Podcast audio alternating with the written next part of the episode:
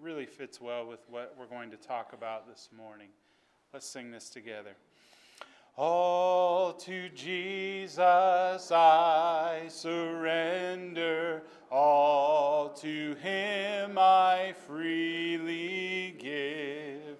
I will ever love and trust Him in His presence daily live. I surrender all. I surrender all. All to thee, my blessed Savior, I surrender all. All to Jesus I surrender. Humbly at his feet I bow. Worldly pleasures all forsaken. Take me, Jesus, take me now. I surrender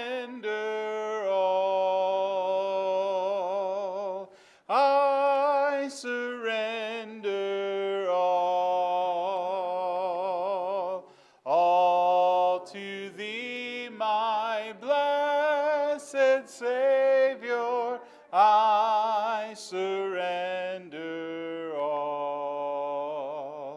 All to Jesus I surrender.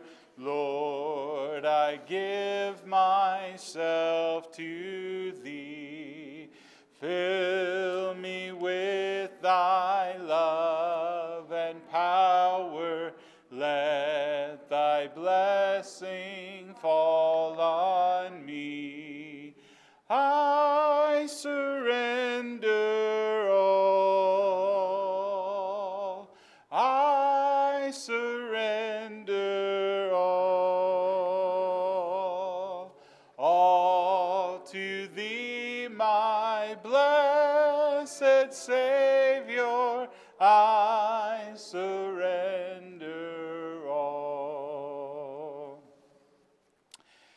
Well, we want to make sure that in 2023 we are ready to invite our friends to join us in this new year.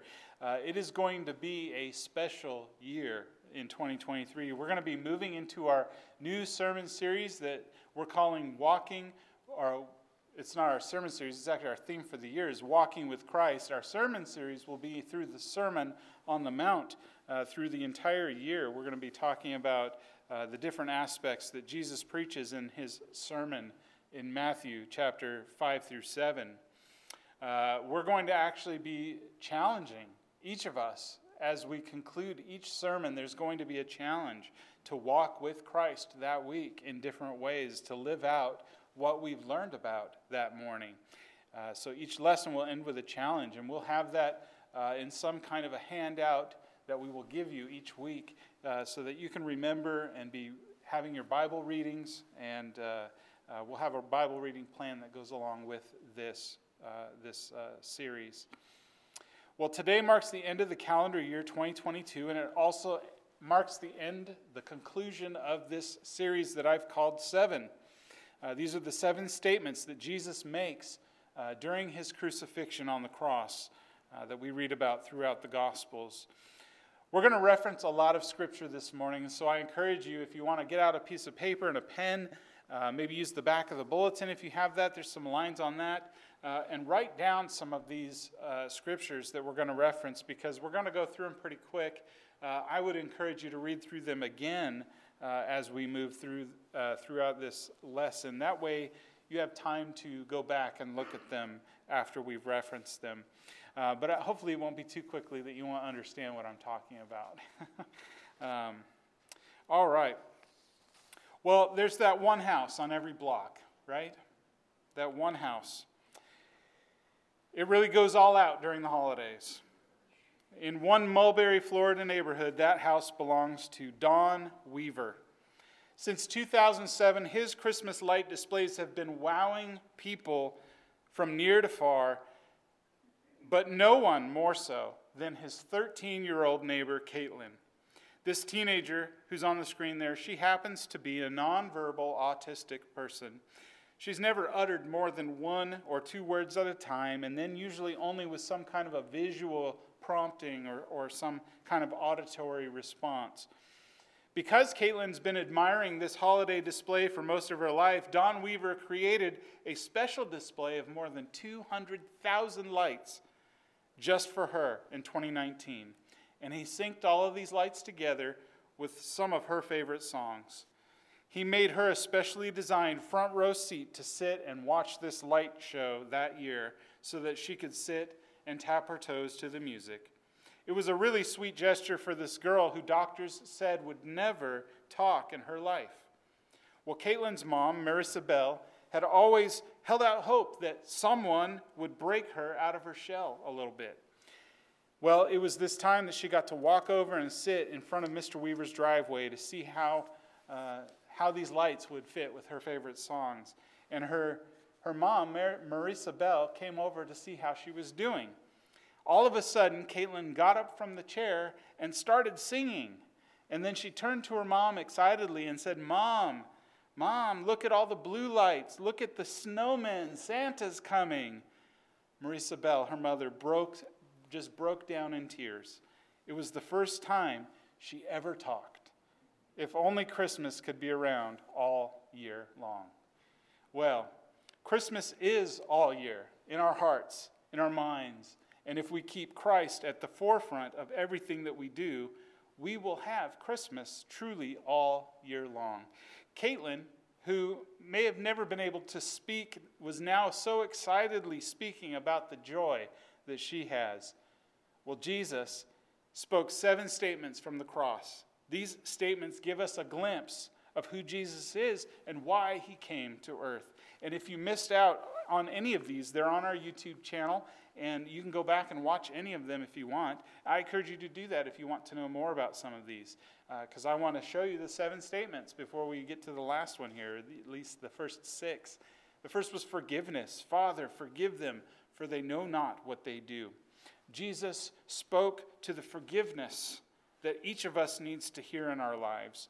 We all sin, we all need saving, and Jesus forgives not just any people, but even his own enemies and he wants to set this example for us to live this out today. Uh, we talked about salvation. Jesus says to the criminal on the cross, Truly, I say to you, today you will be with me in paradise. And through his sacrifice on the cross of forgiveness, he saves us the way that he saved that criminal sinner on the cross, if only we will ask for it.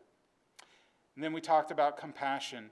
When Jesus saw his mother and the disciple whom he loved, John, standing nearby, he said to them, Woman, behold your son, and behold your mother. Jesus has compassion on his mother and his other relatives and friends, enough to make sure that they were taken care of after his death. Jesus cares for all of us so much, he doesn't want us to worry about the future. And we spent some time with this word forsaken. Jesus cried out with a loud voice, Eli, Eli, lema sabachthani, my God, my God, why have you forsaken me? Jesus, fully divine and fully human, he felt alone as he took on the sin of the world. He had a feeling of grief and abandonment as he realized his sacrifice. Jesus knows what it feels like to be alone and without God's mercy and protection. He did not want us to have that same feeling. He wants us to accept this gift of grace and follow Him, to repent of our sins and be baptized, to wash away the guilt, wash away any possibility of going through the same agony that He went through. And then we talked about Jesus' need. I thirst. Jesus thirsts. His human pain and anguish shows us that we need that he had needs in that moment. His humanity shows us that this was a real death not a spiritual one, not just the illusion of death, as some would have us to believe. He was God in the flesh, Emmanuel, God with us. And then last week we talked about completion. It is finished. Jesus said that his work was finished, it's completed. This work on the cross completes the atonement for sin. God doesn't have a plan B. This was the plan. And so, why do these statements matter? Well, first, I would think these statements matter because they show that Jesus had a purpose in his ministry. We can go through each of these statements. We can witness the power of Jesus' ministry here on the earth. He didn't do these things for his own pleasure. Jesus didn't perform miracles to just be lifted up uh, as a neat guy who could possibly perform some neat tricks. He wasn't trying to gain fame for this. Jesus wanted us to know him. He wanted us to know him and to know that we had lost our way and forgotten that we needed to follow God. And Jesus wanted us all to have this. Salvation was no longer going to be just for the Israelites, for just the Jewish remnant. It was for the whole world.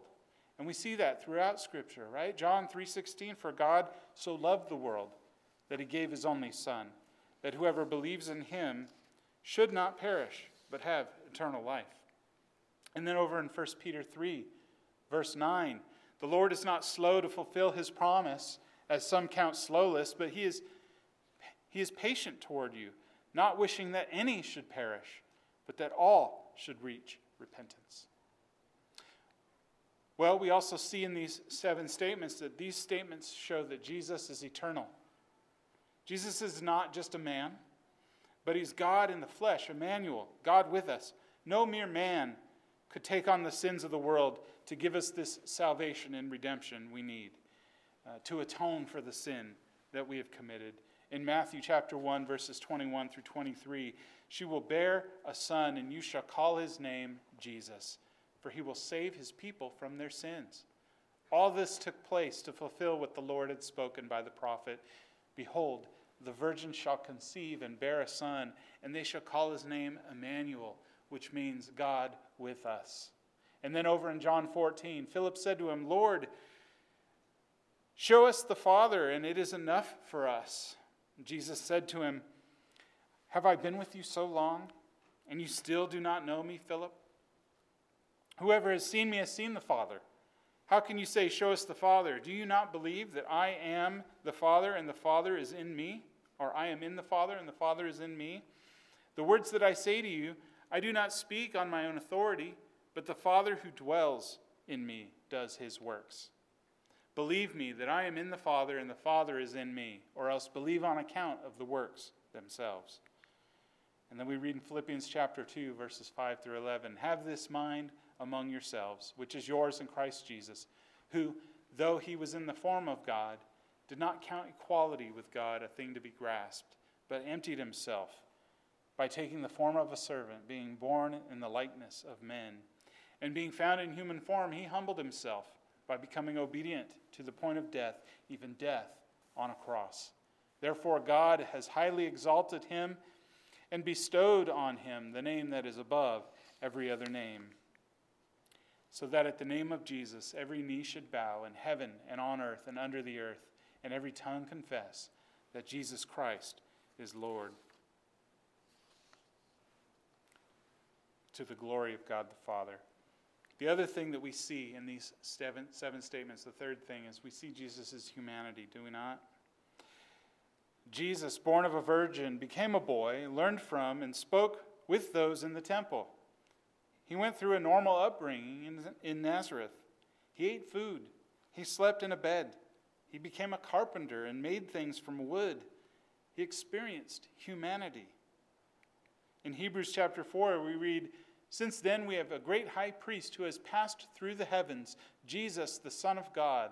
Let us hold fast our confession, for we do not have a high priest who is unable to sympathize with our weaknesses, but one who in every respect has been tempted as we are, yet was without sin.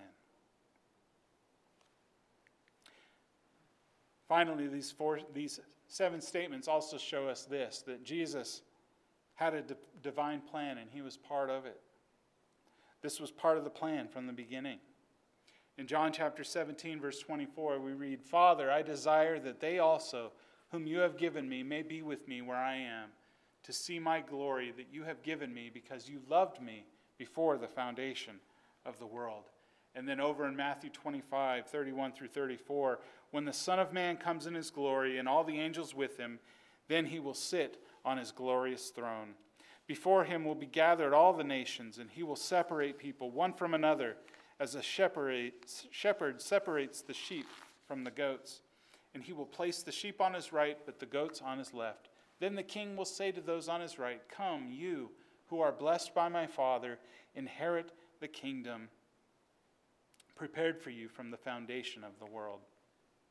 And in 1 Peter 1, knowing that you were ransomed from the futile ways inherited from your forefathers, not with perishable things such as silver and gold, but with the precious blood of Christ, like that of a lamb without blemish or spot. He was foreknown before the foundation of the world, but was made manifest in the last times for the sake of you. So now let's look at our passage this morning, his final statement from the cross of his crucifixion. If you'll turn over to Luke chapter 23, we're going to start in verses 44 and read through 49 this morning. It was now about the sixth hour, and there was darkness all over the whole land until the ninth hour, while the sun's light fa- failed and the curtain of the temple was torn in two. Then Jesus, calling out with a loud voice, said, Father, into your hands I commit my spirit. And having said this, he breathed his last. Now, when the centurion saw what had taken place, he praised God, saying, Certainly this man was innocent. And all the crowds that had assembled for this spectacle, when they saw what had taken place, returned home, beating their breasts. And all his acquaintances and the women who had followed him from Galilee stood at a distance watching these things. Now, today's statement shows Jesus' surrender to the will of God and commitment to the plan of salvation from the foundation of the world when he says, Father, into your hands I commit my spirit. It's now the sixth hour, noon, and until the ninth hour, 3 p.m., we had had darkness all over the whole land. The passage said that the sun's light had failed. This wasn't just a spectacle from above, this naturally occurring thing like a, an eclipse that would happen. If this were just an eclipse, they would know what to call this. But this darkness was so mysterious to these people to the point that it frightened them.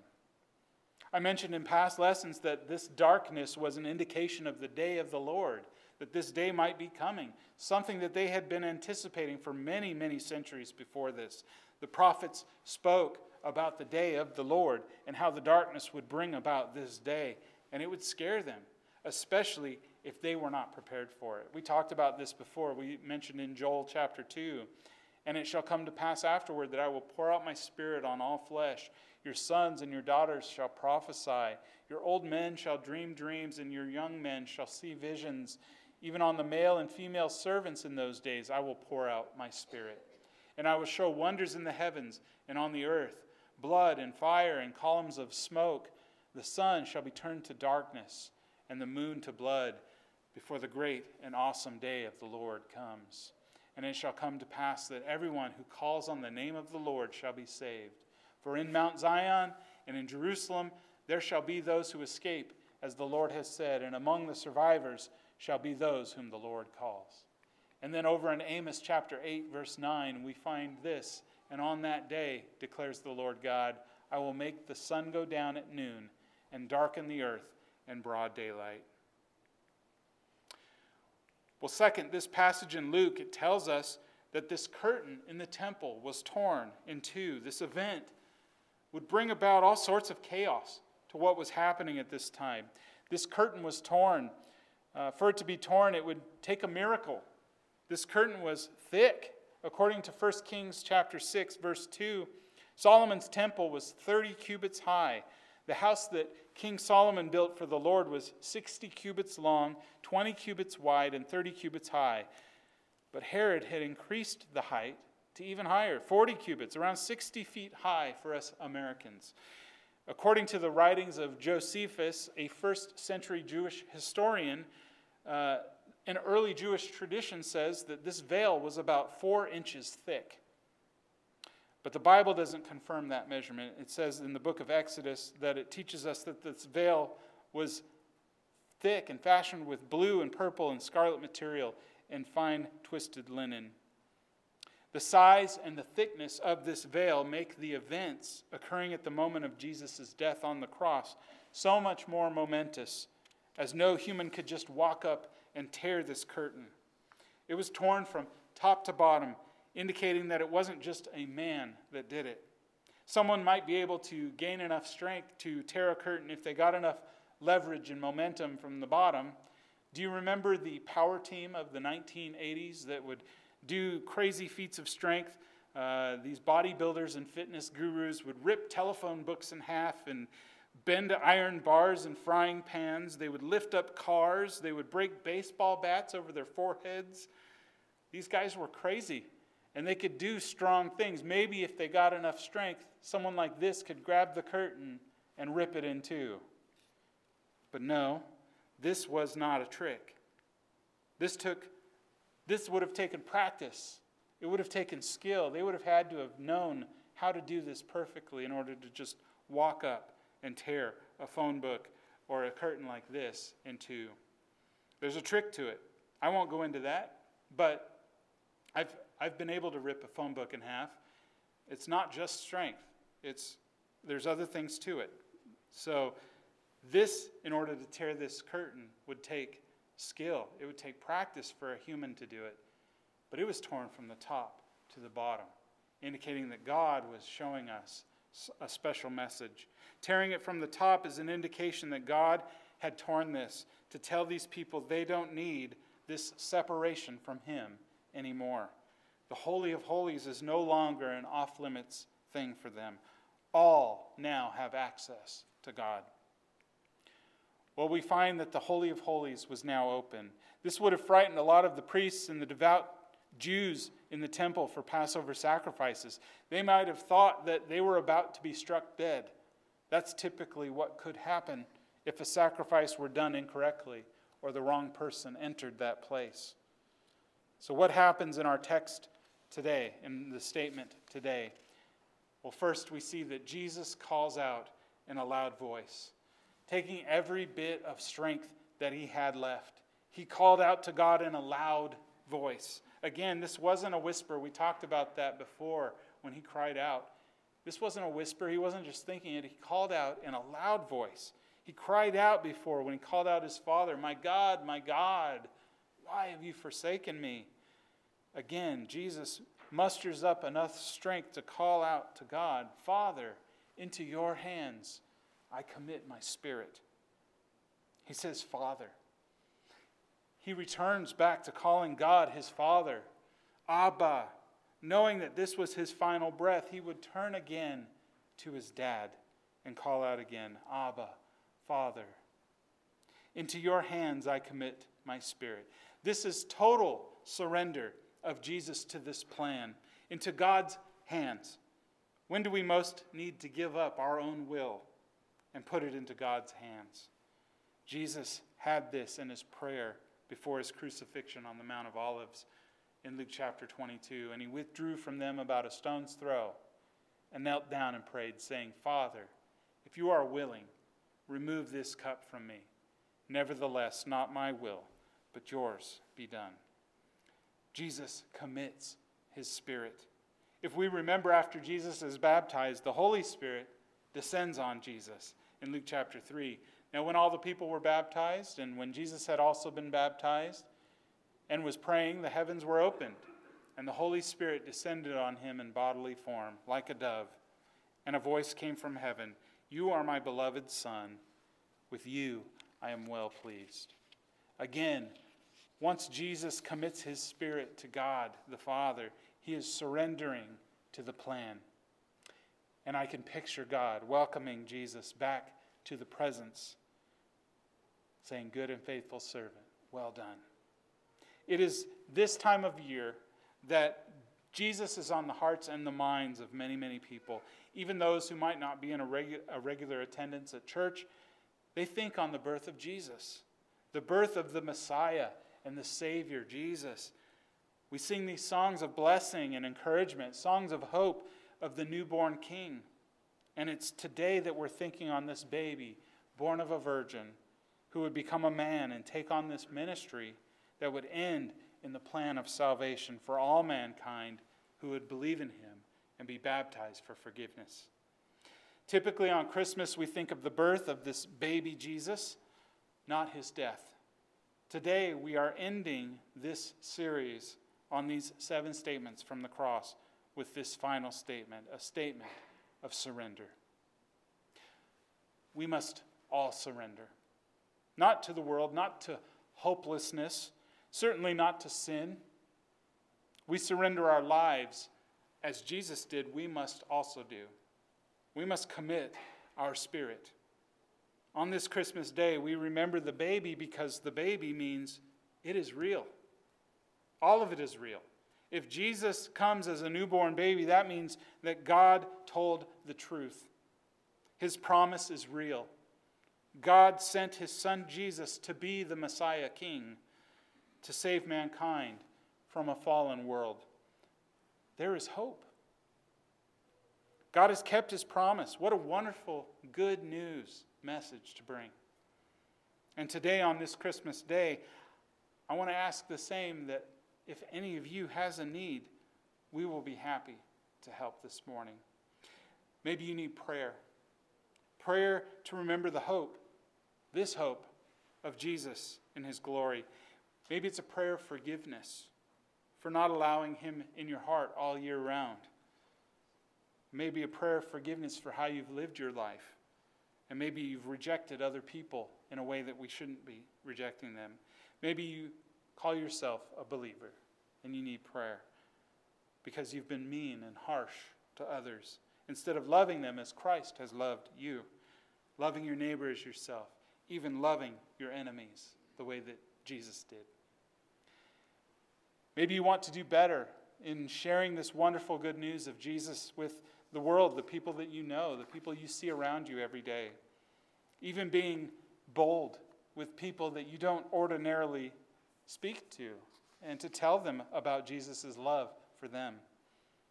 Maybe you need prayer this morning and encouragement because this is a difficult time of year for you when you've lost a loved one a wife, a husband, a sister, brother, mom, or dad, or even a friend. We can be your friends. We can be your family. I love all of you so much as your, as your friend. And I'm so thankful for the way that the Lord's church can surround people in their greatest needs. And we want to do that for you today, this morning. Brent and I are going to be down front this morning to receive anyone who has a need this morning. And so, whatever your need is, let's come now while we stand and while we